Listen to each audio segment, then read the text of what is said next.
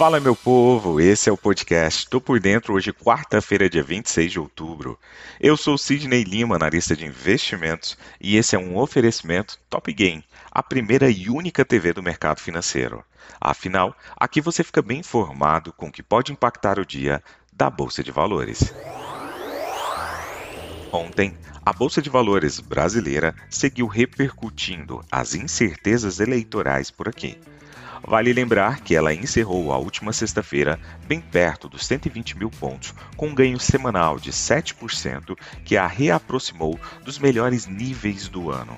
Nessa terça-feira, o Ibovespa fechou na mínima do dia aos 114.625 pontos, uma queda de 1,20% na sessão, na qual o giro financeiro foi entre 34 bilhões de reais. Na semana, o Ibovespa já cede 4,42%, limitando o avanço do mês a 4,17%. No ano, o Ibovespa sobe 9,35%. Aqui, a incerteza sobre o desfecho da eleição, que tende a ser definido no próximo domingo por uma margem apertada, soma-se à cautela com relação à economia chinesa, que ainda suscita dúvidas, mesmo com a recente leitura sobre o PIB do país. A concentração de poder de Xi Jinping, visível na renovação do mandato, desperta dúvidas quanto a uma orientação mais nacionalista, controladora e restritiva para empresas e a economia em geral, em especial daquelas listadas no exterior é um fator de atenção por aqui, na medida em que setores como de mineração e siderurgia, com grande peso na nossa bolsa de valores, têm uma grandíssima exposição ao país. Por aqui, a temporada de balanços começa a apresentar o resultado de gigantes da Bolsa de Valores brasileira, como Santander e VEG, no dia de hoje. O mercado também ficará atento à nova definição da taxa de juros pelo Copom, que ocorrerá ao final do dia, com uma certa unanimidade do mercado de que o Copom mantém a taxa no mesmo patamar. Nos Estados Unidos, as ações por lá fecharam em alta acentuada nesta terça-feira, com dados econômicos fracos, sugerindo que a política monetária agressiva do Federal Reserve tem surtido um certo efeito, enquanto a queda dos rendimentos dos títulos da dívida norte-americana acabou impulsionando a força do rally. Os três principais índices de ações do mercado norte-americano avançaram pela terceira sessão consecutiva, com papéis de mega capitalização, fornecendo a maior parte do ímpeto positivo. O índice S&P 500 acabou recuperando cerca de 8% em relação ao declínio do seu fechamento em 12 de outubro. Os retornos dos títulos de dívida norte-americanos de 10 anos recuaram por esperanças de que o Fed possa começar a aliviar sua batalha feroz contra a inflação.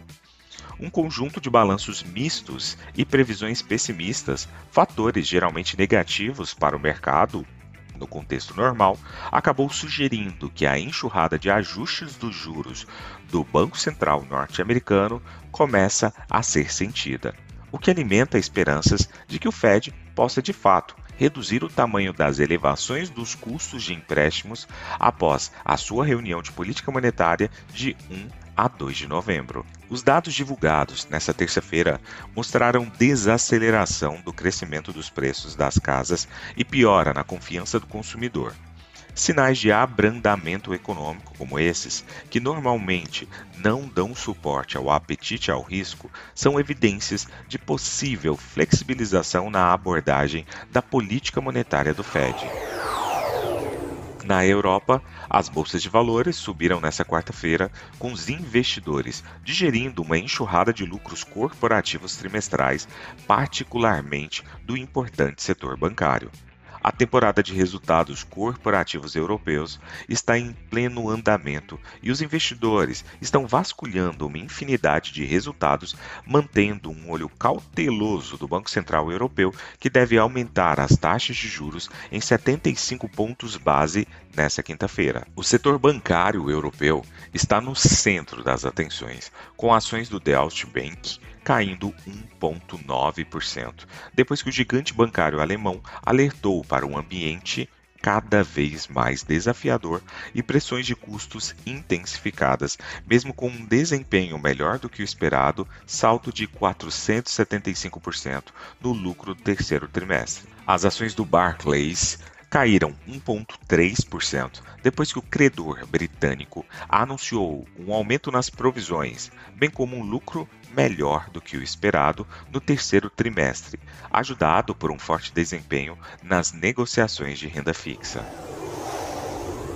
Na Ásia, as ações do Japão subiram nesta quarta-feira, com ganhos nos setores de comunicação, borracha, químico, petróleo e plástico. No encerramento em Tóquio, o Nikkei 225 acabou subindo 0,67%, para atingir uma nova alta de um mês. A volatilidade do Nikkei, que mede a volatilidade implícita das opções do Nikkei 225, acabou caindo 4,63%. Partindo para o petróleo, os preços caíram nesta quarta-feira depois que dados da indústria mostraram que os estoques de petróleo dos Estados Unidos subiram mais do que o esperado, embora as preocupações com a oferta tenham limitado as perdas. A perspectiva de uma desaceleração econômica global e uma política monetária mais apertada superaram o espectro de reduções de oferta nas últimas semanas. Os estoques de petróleo dos Estados Unidos aumentaram cerca de 4,5 milhões de barris na semana encerrada em 21 de outubro, segundo fontes do mercado, citando números do Instituto Americano de Petróleo, um grupo do setor.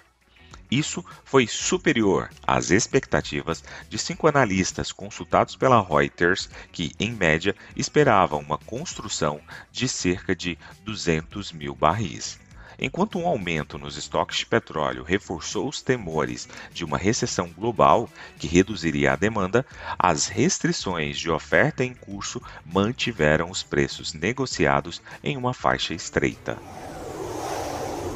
Na agenda econômica de hoje, às 11 horas, teremos no mercado norte-americano divulgação de vendas de casas novas. Às 11h30, estoques de petróleo bruto, também lá nos Estados Unidos. Às 18 horas, aqui no Brasil, está previsto a divulgação de decisão em relação à taxa básica de juros, em que se espera uma manutenção em 13,75%.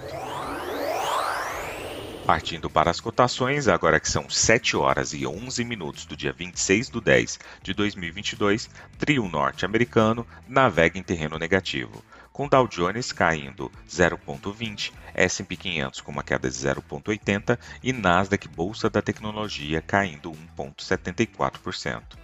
A Alemanha sobe agora 0,36% e o índice VIX sinaliza um aumento do temor do mercado norte-americano em 0,69%. Partindo para a cotação das commodities, especificamente falando sobre o petróleo, WTI sobe 0,35% e o petróleo Brent sinaliza uma alta de 0,04%.